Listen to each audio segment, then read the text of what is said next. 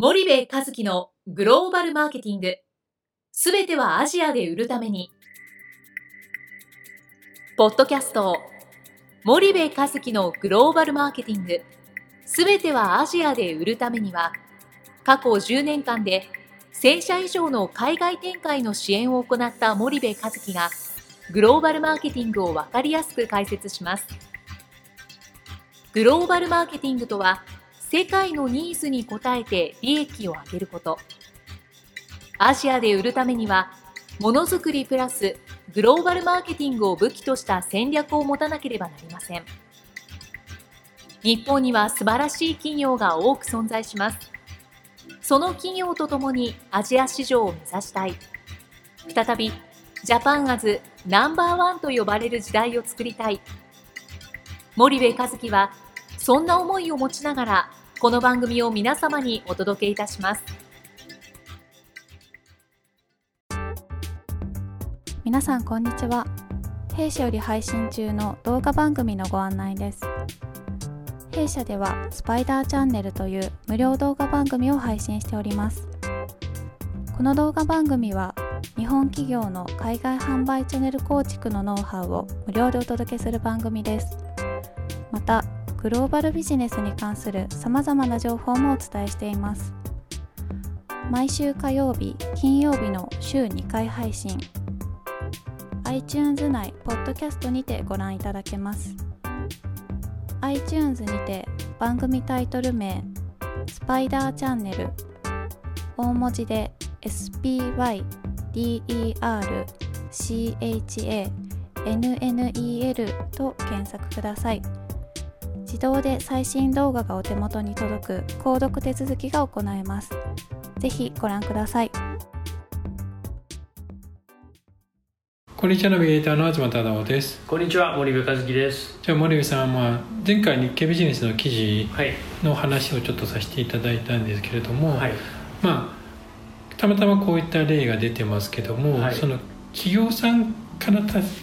の立場からすると、えー、まあ、結構勇気はいることだと思うんですよね、はいはい、まあ、ある会社に、はい、どまあ、我々じゃなくても、うん、業務を海外の業務を委託するっていうことは、まあ、逆のお客さんの立場で言うと、結構勇気がいることだと思うんですけど、その。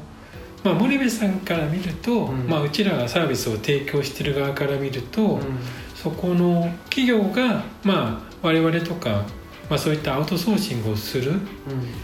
何でしょう。理由というか、動機っていうのは、はい、どういったところに、まあ、メリットを感じてられるのかっていうのを、少し森部さんなりの考え方でいいんですけども、教えていただければなと。やっぱりその ROI を考えるんだと思うんですよね、うん。うん、でこの手の話って社長ないしは経営者でないとまず判断ができない、はいだって自分たちのいわゆる内部リソースを使わず外部のリソースを使おうという話なわけですよね。はい、でその何でもそうなんですけど事業って投資じゃないですか、はい、3年間でいくら投資していくら返ってくるのかっていう。でそれをその社内の人間を使うっていう投資方法で、はい、えー、リターンを得るのと、うん、外部を使うってことは当然お金がかかるわけですよね、はい。はい、なんですけどもそれで得られるリターンの方が多いと見込む、うんうん、でないしは外部を使うんだけども、結局これだけのノウハウを持った人材を新たに雇用した、もしくは社内の人間を教育をした時にかかるコストっていうものを織り込むと、はい、多分外部を使うってことはそんなに高くないはずなんですよ、でそれを使って得られる効果っていうのは今の内部環境を見渡した時にね、はい、経営資源自分たちの経営資源見渡した時に人物金情報を考えてもまあリターンがでかいだろうなと踏んで我々を使うっていうケースがほとんど、だからあの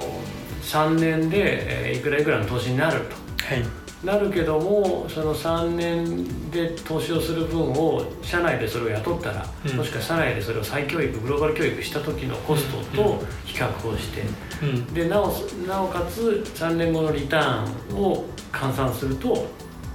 まあ外注した方がいいっていう単純にそれだけの判断だと思うんですよね。非常に計算式はシンプルで、はいで即決即断するわけじゃないですか、はい、その経経営者はね、うんうん、だからそそういう計算なんだと思うんですよね。はいはい、でその僕は、えーと、企業さんにとってみるとねこういうふうに感じるんだと思うんですよ。やっぱりその内部の環境と外部の環境、はい、両方見る自分の会社にはそんな人材がいないしノウハウもないっていうことが1点、これ内部の環境ですよね、はい、でもう一個外部の環境っていうのは敵のスピードと競争するわけじゃないですか。そうですね、そうすると敵が時速80キロで走ってるところを、うん、自分たちの内部環境は時速40キロしか出なかったら、はい、えー、時間ごとに40キロずつ差が開いてるわけですよね、うん。うん。なのでであれば敵が80キロなんだったら100キロ出せる外部を使うっていう単純にそういう話だと思うので、うんうん、企業さんから見ると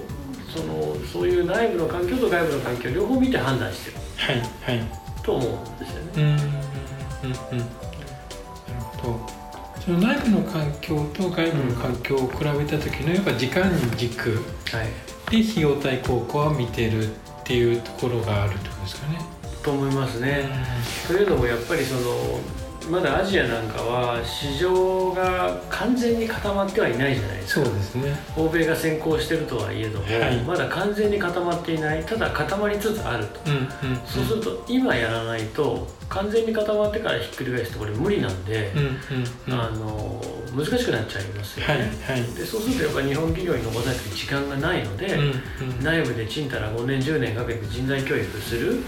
うん、もしくは自分たちの色に染まってない社員を新たに雇ってやるっていう方法よりも、はいはい。外部の方がいいと、うんうん、で逆に言うとその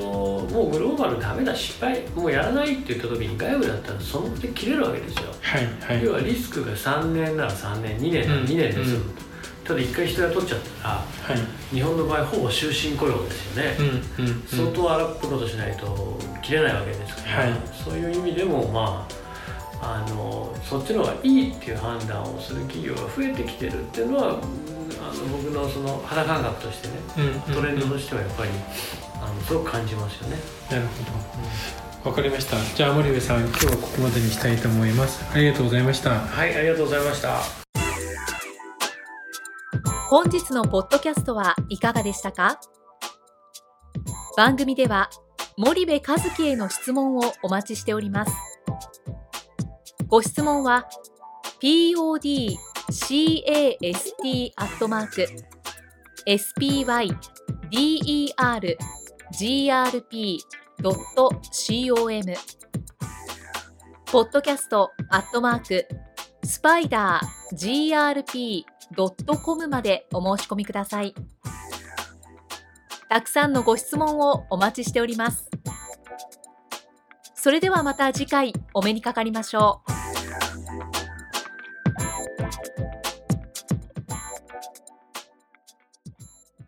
森部和樹のグローバルマーケティング。この番組はスパイダーグループの提供によりお送りしました。